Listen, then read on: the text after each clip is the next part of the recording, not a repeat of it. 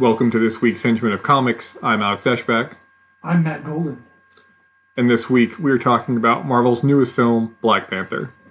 Yeah, the Henchmen of Comics absolutely are super excited about Black Panther and talking about Black Panther, but I think we want to take a, a moment of our time to talk about a really important issue, which is the things going on in our lives. We realize that it's super important for you guys to hear about us a little bit, and more importantly, me. So we're going to talk about what's going on in my life right now. Sure everyone's waiting on bated breath right now. Yes, I'm going to be officiating a wedding this weekend, Alex. And I'm so excited and I'm nervous. I've never done this before. Um, for those of you listening, if you ever want the Henchman of Comics to officiate your wedding, we will gladly do so for the low, low cost of $5,000 plus travel and expenses. And a per diem, please. And, oh, yeah, it's got to be Yeah. at least like a $400 a day per diem. And you're willing to put down a credit card with the hotel too, Yeah, because we we, will to- trash it. Yeah, we need like a six hundred dollar deposit sent to us. A check or money order is fine. We also accept Visa, Mastercard. We don't accept Amex though. And between the two of us, we have a lot of experience. After this episode, we'll have had experience of officiating one wedding.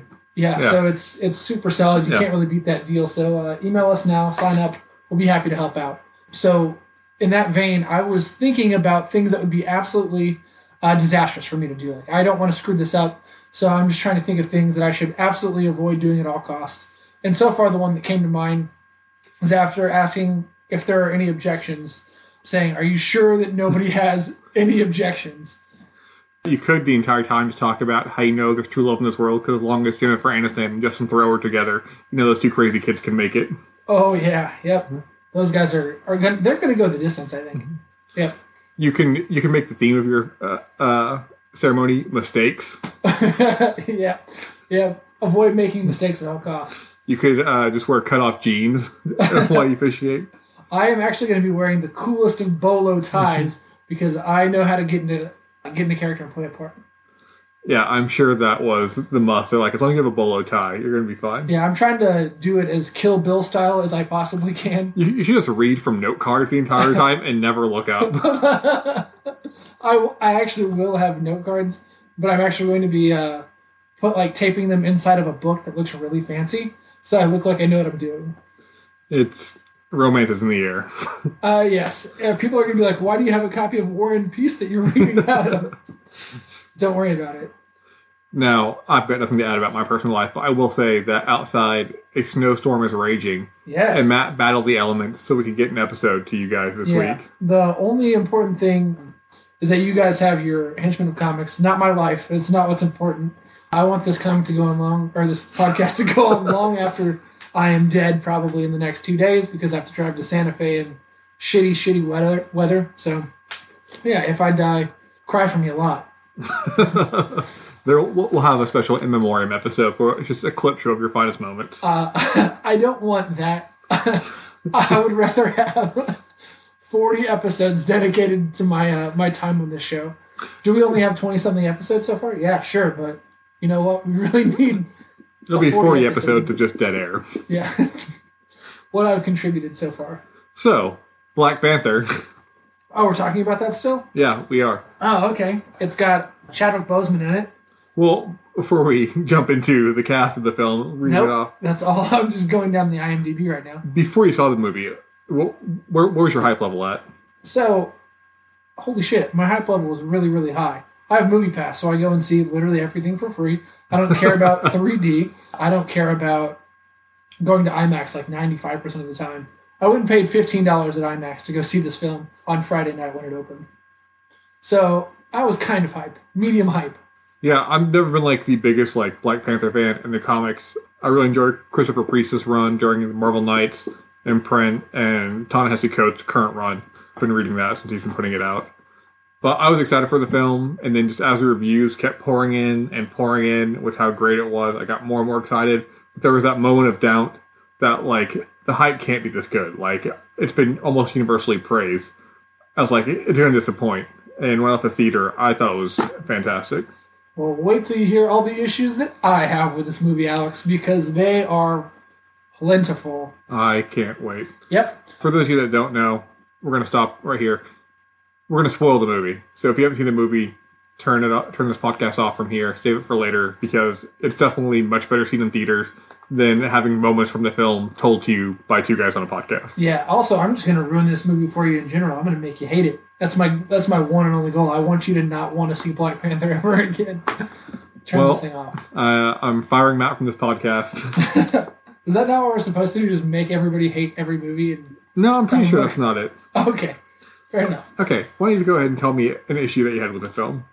Okay, so at one point, T'Challa battles Killmonger in one-on-one combat. Killmonger throws him off of a fucking cliff. Not only does he survive, I'm okay with that. He's just found by a random fisherman that happens to just take him to his arch enemies, and he just happens to be found by his family and loved ones. you fucking kidding me? Really? Like that seemed kind of oh, so coincidental. Uh. Well, I would okay. I would say that it's not that coincidental. I would say that him being found was like coincidental, and we didn't see it happen on screen. It happened off screen. But I think that actually makes for a more impactful moment when you see T'Challa, even though we all knew he was coming back. Like the film doesn't kill Black Panther and go for another ha- forty minutes without Black Panther. Although, if it did, would you think this is the most brilliant movie of all time? I would say it's the most bold Marvel movie of all time. Yeah. Oh, absolutely. And but the way I logic that out, like I do my own head canon, is like, well, whoever found him realized that they couldn't take him to the other tribes in Wakanda because they would all lead him to Killmonger. So they Yeah. took him to the one place that they knew would, I, I don't know, try and let him die slowly. Yeah. Uh, which would have been the right thing to do. All right, Alex. Tell me. Uh, tell me your favorite part of this movie. That's really tough. I think my favorite part was actually, and there were a lot of great ones in this movie, but I really enjoyed the scene in the casino. It felt very James Bond esque. They travel to South Korea, Busan, I believe, and go to an underground casino there, and it was very. It felt like I mentioned like a James Bond film, but with Black Panther characters. It's uh, T'Challa, Lupita Nyong'o's character, Shuri, You're killing it. and Okoye, I think is his bodyguard or the head of the Wakandan army. They all go there, and they're all badass too. Especially Okoye, she's amazing throughout the film. But also running into Everett Ross was this nice comedic timing too, played by Martin Freeman, who does a really good job in the film. Yeah, I, it was super James Bond, like you said. Martin Freeman's even like the U.S. pal Yeah, of this foreign nation. Like, of course, it's it's straight out of James Bond. and then it all goes tits up. It all goes tits up. Uh, James Bond is one of my absolute favorite franchises of all time. I absolutely love it.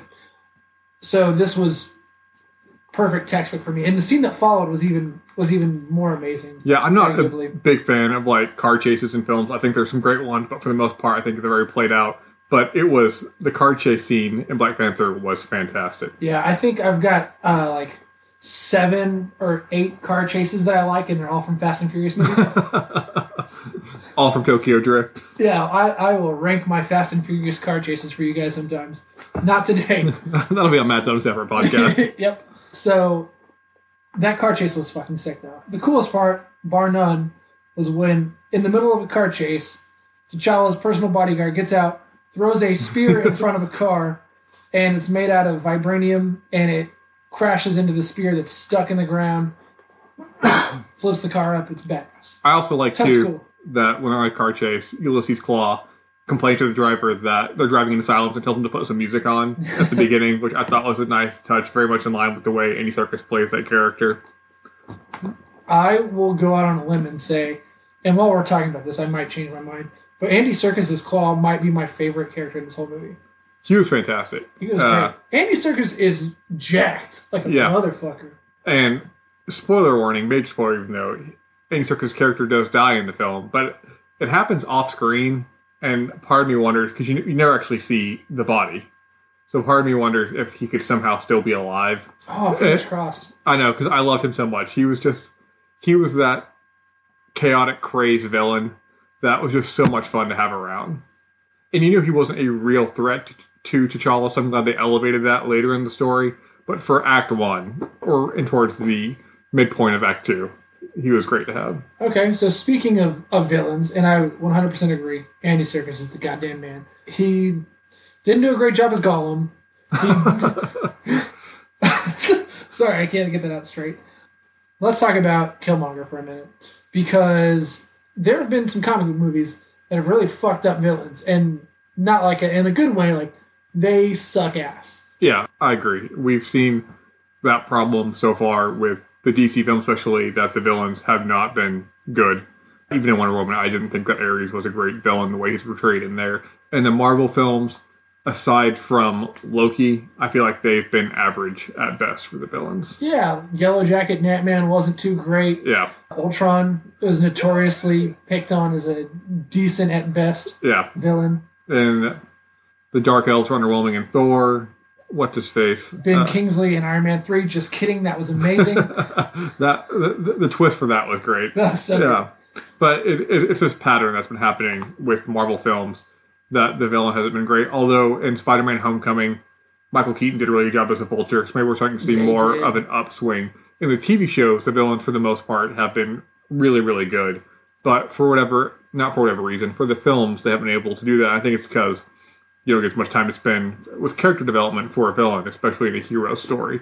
And for this being essentially an origin movie for Black Panther, to have as much time as they did with the villain and to make him seem as compelling and fearful as he did, we completely understood his motivation. And there's, I think, a lot of people too that would understood his ultimate goal. Yeah, uh, he was relatable in the end. Uh, but that brings me to one of my gripes about this movie. Not that there was anything wrong with Killmonger. Michael B. Jordan took me out of this at times. His acting was good, but it wasn't great, and especially like at the emotional times, like when he wasn't angry but trying to be like serious or sad, it took me out of the film a little bit. Uh, I would say his his death scene. I, I thought he did a really good job there. Yeah. with him just on the cliff, seeing the Wakandan sunset that his dad said was the most beautiful sunsets in the world, and there's this wonderful parallel to and you and Killmonger is so good that T'Challa offers to save him, Yeah. like to, in his life, and he chooses to pull the knife out of his chest and kill himself because he doesn't want to be a prisoner. Which I, I think again very much falls in line with Killmonger's ideals of liberation and not wanting to be a slave or a prisoner. And it's interesting though because with the Marvel films, we've already seen Winter Soldier Bucky, someone who was brainwashed and someone who's been going through his own redemption arc throughout the Marvel film. So it's something that we've seen as Marvel viewers before, but Killmonger isn't Bucky. Killmonger had had a goal, and if he wasn't, gonna, he wasn't able to complete that goal, he didn't want to live anymore. Yeah, he had a very satisfying end to his arc. Even had a badass, several badass fight sequences. That train sequence there at the end. What do you think about that? Because it's the it's sort of the climax, and Yeah. I know we're skipping around a whole lot here, or we're just right at the end of the podcast.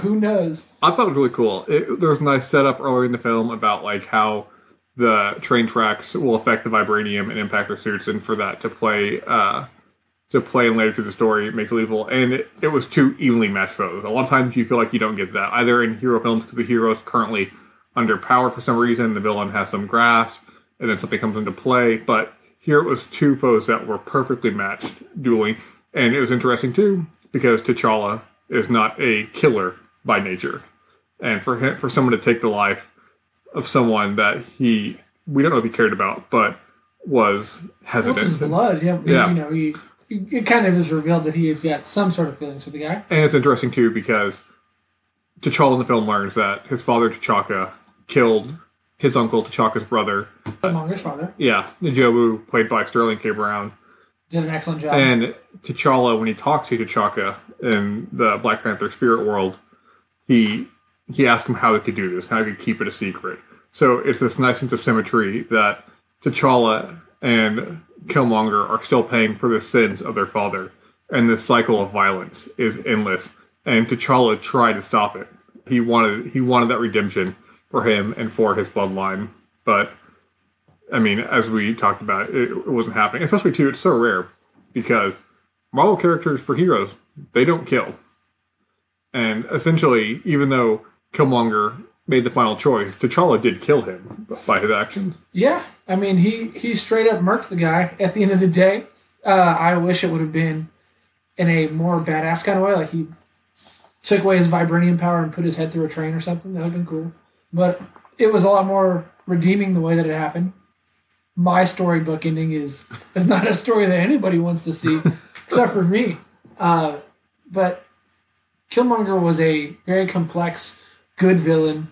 At times, I thought the acting could have used some something, but it was it was really great. Michael B. Jordan on on the whole did a, a great job, and thank God that they gave him another chance uh, because the Human Torch sucked, uh, and that Fantastic Four movie sucked. So I'm really happy that that they did that for him and, and got him back into it. So it actually has me posing a question for you now. Um, they've got a ton of fantastic actors in these films that are just side pieces. Sterling K. Brown, for instance, the guy from Get Out, Daniel Daniel Kaluuya, something like that. yeah, there you go. That guy. I wonder if they're going to give these guys roles in future Marvel movies, even though Well, some uh, people have some varying degrees of, of major parts in here.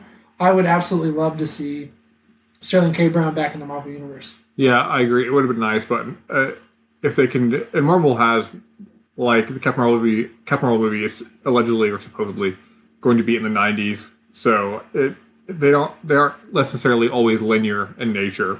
So that is a real possibility for the characters like Sterling K. Brown. Now, I imagine there's been no announcement, but I imagine that there will be a Black Panther sequel because this movie basically made all the money in the world. Yeah, like They're- over two hundred yeah. million its in its Yeah. opening weekend. Yeah, Black Panther's opening weekend is basically its own world economy now at this point. Yeah, absolutely. Yeah, Yeah. Can fund Wakanda for a long Yeah. time now. This is, and I say this as someone that liked the Justice League movie, but Black Panther opening weekend made more money than Justice League's entire theatrical run, which is absolutely insane. Did it really like worldwide or? Well, as far yeah, I think I can't if it's domestic or worldwide, but regardless of either one, that's absurd. It is insane. It just shows you the the grasp that Marvel's got on things that DC just doesn't. And it shows too how good Marvel is because Black Panther is not one of their A tier characters. He's not Captain America, Iron Man, No. Thor, or Hulk, or Spider Man, or even Wolverine.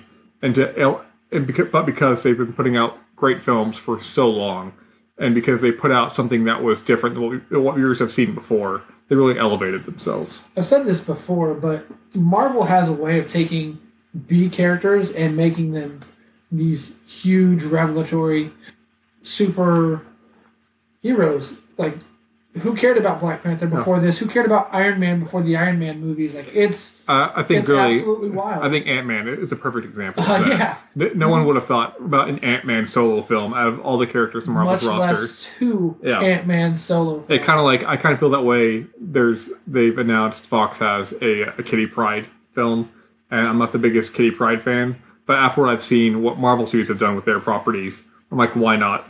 Yeah, Kid Pride's a really complex character. That could be really cool. So this brings me to another point. Uh, Something that Marvel keeps doing that I think DC misses the mark on that we've seen now in, in two Marvel movies, Thor Ragnarok and now Black Panther. But the use of color and vibrancy, the way that Wakanda looks so futuristic, and the way that Thor obviously is super bright and extremely futuristic. I think that this could be a, a new trend in some Marvel movies. Yeah, actually, I thought that the sets of when like the Wakanda streets looked like the same sets from Thor Ragnarok when they were walking around the the Collector's Planet. Yes. So this brings me to an actual Okay. gripe I have because I thought this was absolutely bizarre. Wakanda is the most technologically advanced civilization there is, and On they've Earth. got yeah on Earth, and they've just got like normal street vendors. It looks like you're just like walking the street in like some random ass country that's not like super high tech or anything. And then they're all on the street just like getting some street tacos and shit. Like what? Okay, I think that's for two reasons. One, if I had the most advanced civilization in the world, I still wanted to have street tacos available to me. I get okay? that. and I, I think that's I think that was more of a choice, a directed choice by Ryan Coogler to blend the cultures. I, I think he didn't want to lose what made Wakandan African, but he still Yeah. wanted to show that th- this is a society that's elevated themselves above anywhere else on the planet. Okay, so I'm I'm fine with that, and I agree, and I've thought about that, and I I love that idea. All I ask is a little bit of technology in the street, like something to where it ties it back into it. I'm fine with that that whole street vibe. I like it. Just give me some like badass weird tech. Yeah, I'll give you that. Most there was a lot of cool tech in the film, but it's mostly displayed by Shuri, Black Panther's younger sister, and Show what me she somebody developed using for. Apple Pay on the street. yeah. Something. And we saw some with like we saw the rhinos in one of the climactic fight scenes, like armored and things like that. So that wasn't there, but I, I it goes with what you're saying, just seeing more, more everyday use and not just like as an instrument for war or mining or any or travel or anything like that. Yeah, just something cool in the kitchen, like a super cool can opener. Yeah. all definitely I should have taken time out for that. Yeah, hey Marvel, super cool can opener. That's what I. That's what I want. Actually, let me ask you this question: Who's your favorite character in this film? Um, either Klaue or T'Challa or T'Challa's sister. Shuri.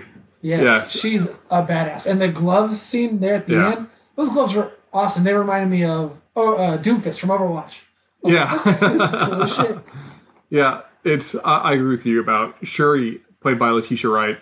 Ended up being my favorite character in the film. She stole every scene that She she, was did. in. Yeah. Her comedic timing was fantastic, and it was nice to see T'Challa's tech version be someone who was younger than him, but so far ahead of everyone else in in this advanced culture. And she did create this this amazing tech too. Yeah, it's his kid sister that, that Yeah. went and did all this stuff. Yeah, but she treats it very much like a kid sister, like in the relationship, but like a teenage kid sister Yep. who gets annoyed with her older brother or thinks that she's doesn't think that her older brother always knows best. So it's a very playful and fun.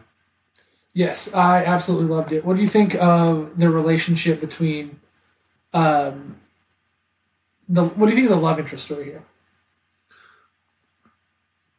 I thought it was the love interest themselves. I thought their chemistry was okay. I think it was amazing. I could have done without it, but I understand why they had it because without her, she she was the one telling T'Challa that there was more to the world than just Wakanda, and without her, they I feel like he would have stayed as, as an isolationist. Yeah, it it kind of helped bring a global vision to to Black Panther. And it shows a nice contrast what her version to what Killmonger wanted. Like neither neither one wanted to be an isol- isolationist nation anymore, but Killmonger wanted to weaponize those that have been uh, persecuted and have suffered injustice by the hands of the basically the wealthy elite in this country and wanted to give people a chance to stand up and rise against their oppressors. And she wanted to provide aid and help. Basically, his was a message of hate, and hers was a message of love and there was that third option too where they could just stay and, and let the world continue to roll on without them Do you think they made the right choice, Alex? i mean it would have been interesting if they just would have let killmonger get away with it and then but i think that would have been too drastic of a change for like marvel like and basically thanos shows up and earth, earth is already destroyed in infinity war because killmonger's already armed everyone uh, what do you think Black Panther's role in Infinity War is going to be? Yeah, I'm really curious. I think, as far as I recall, I don't remember seeing Black Panther in any of the trailers. I know he'll be in the film, uh, but I think it's going to be his first step. Uh, actually, no, I know what it is. No, we have seen Black Panther. I'm losing my mind. Uh, Alex is an idiot, and Yeah. it's just demonstrated. yeah, it's basically going to be Cap, Bucky, and T'Challa. I think defending Wakanda from Thanos' invasion before they end up uh, meeting up with the core team.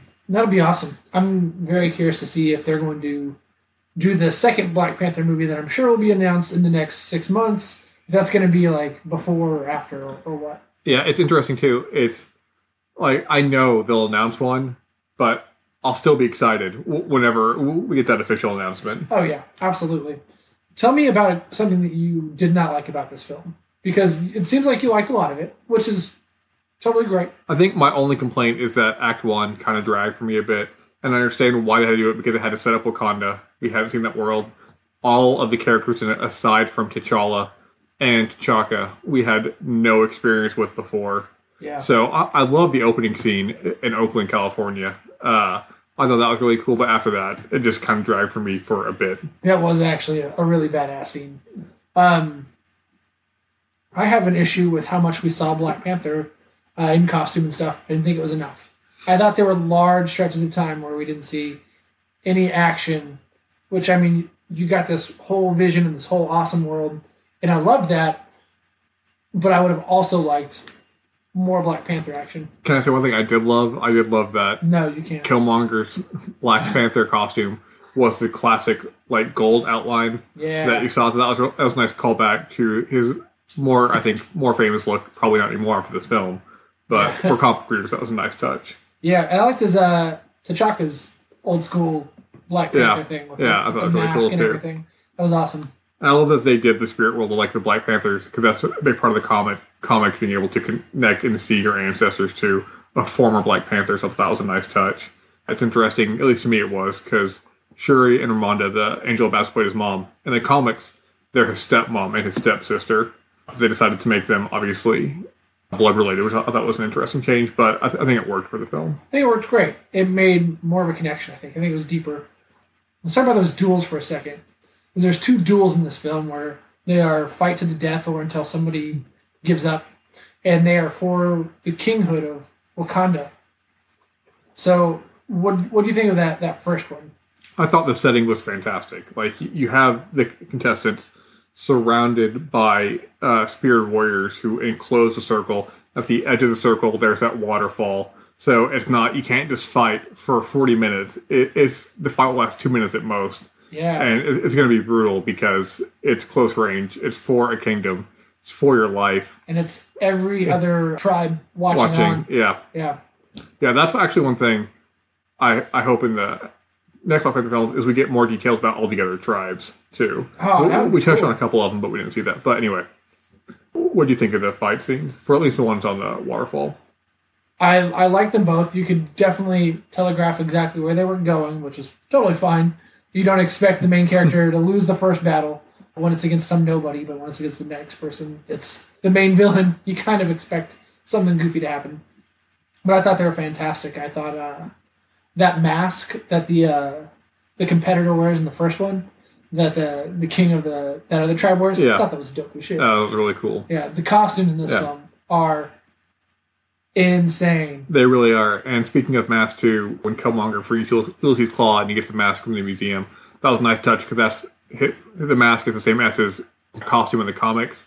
That was a nice comic book callback there. Oh, but the it mask really? also looks badass, or the way they, designed Yeah. it looked really badass It too. was cool. And he even wore it to break out claw. Yeah. Yep.